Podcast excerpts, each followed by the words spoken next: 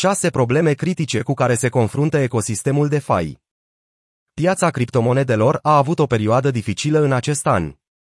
Colapsul mai multor proiecte și fonduri au declanșat un efect de contagiune care afectează aproape toată lumea din industrie.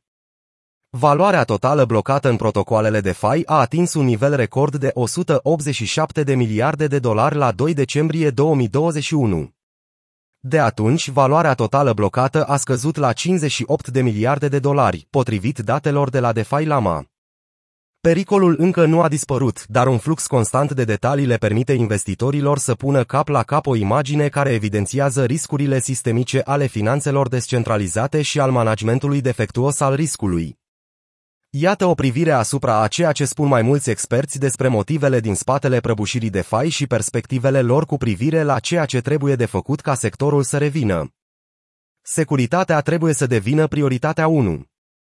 Sectorul de fai este adesea denumit vestul sălbatic, deoarece oricine poate lansa un proiect cu promisiuni strălucitoare doar pentru a trage sfoara investitorilor naivi și a-i lăsa cu un token fără valoare. Proiectele bine intenționate cad, de asemenea, victimele vulnerabilităților contractelor inteligente, care au avut ca rezultat o pierdere de lichiditate. Un exemplu recent în acest sens a fost hackul din iunie asupra brigiului Horizon al rețelei Harmony, care a dus la pierderea a 100 de milioane de dolari în altcoins. Pentru ca mai mulți oameni să se simtă în siguranță explorând ecosistemul de fai în continuă expansiune, va fi necesar un nivel mai mare de securitate și protecție împotriva actorilor rău intenționați. Utilizatorii de fai au pierdut 10,5 miliarde de dolari din cauza furtului în 2021, potrivit unui raport din noiembrie publicat de Elliptic.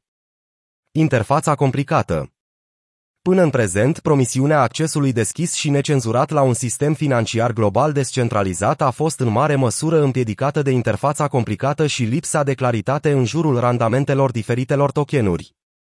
Experiența utilizatorului pe majoritatea platformelor este sub ceea ce v-ați aștepta de la platformele de mai multe milioane de dolari, iar interfața poate fi complicată, împreună cu documentația slabă care frustrează utilizatorii.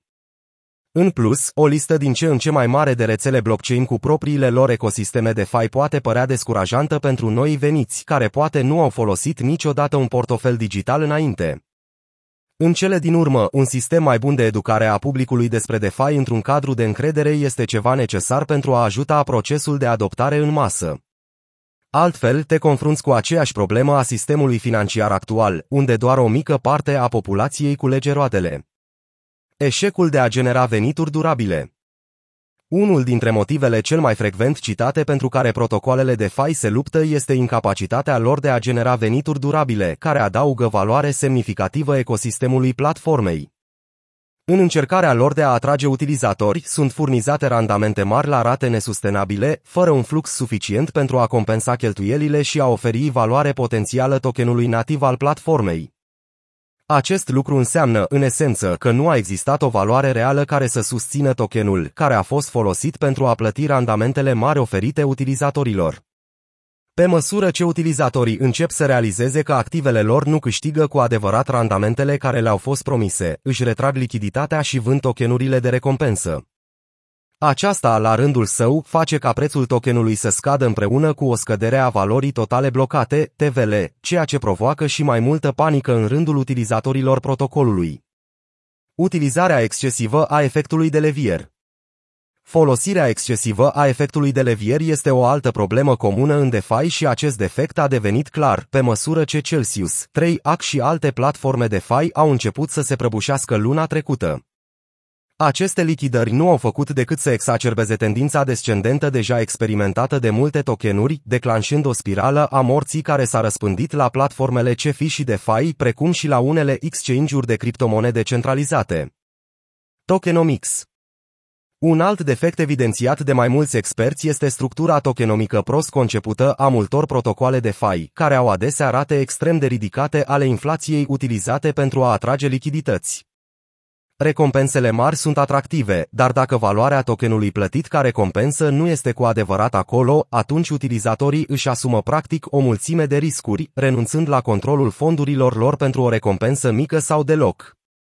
Acest lucru se leagă în mare măsură de problema generării de venituri a DeFi și de incapacitatea de a construi trezorerii durabile. Inflația ridicată crește oferta de token, iar dacă valoarea tokenului nu este menținută, lichiditatea are de suferit. Reglementarea de fai Actualul ecosistem de fai, spre deosebire de sistemul financiar tradițional, este în mare parte nereglementat. Acest lucru se datorează faptului că protocoalele rulează pe coduri de contracte inteligente și nicio entitate centralizată recunoscută legal nu poate fi făcută răspunzătoare pentru problemele legate de codurile de contracte inteligente. Acest lucru ridică o problemă semnificativă pentru adoptarea generală a DeFi, deoarece majoritatea instituțiilor financiare sunt reticente în a utiliza protocoalele DeFi fără introducerea corectă a cadrelor de reglementare satisfăcătoare pentru a-și proteja fondurile. Cu toate acestea, organismele de reglementare depun eforturi continue pentru a înțelege spațiul de fai pentru a le permite să adopte arhitecturi de reglementare eficiente, astfel încât acesta să poată adopta o structură de reglementare eficientă, potrivită pentru ecosistemul de fai în creștere rapidă, fără a opri inovația.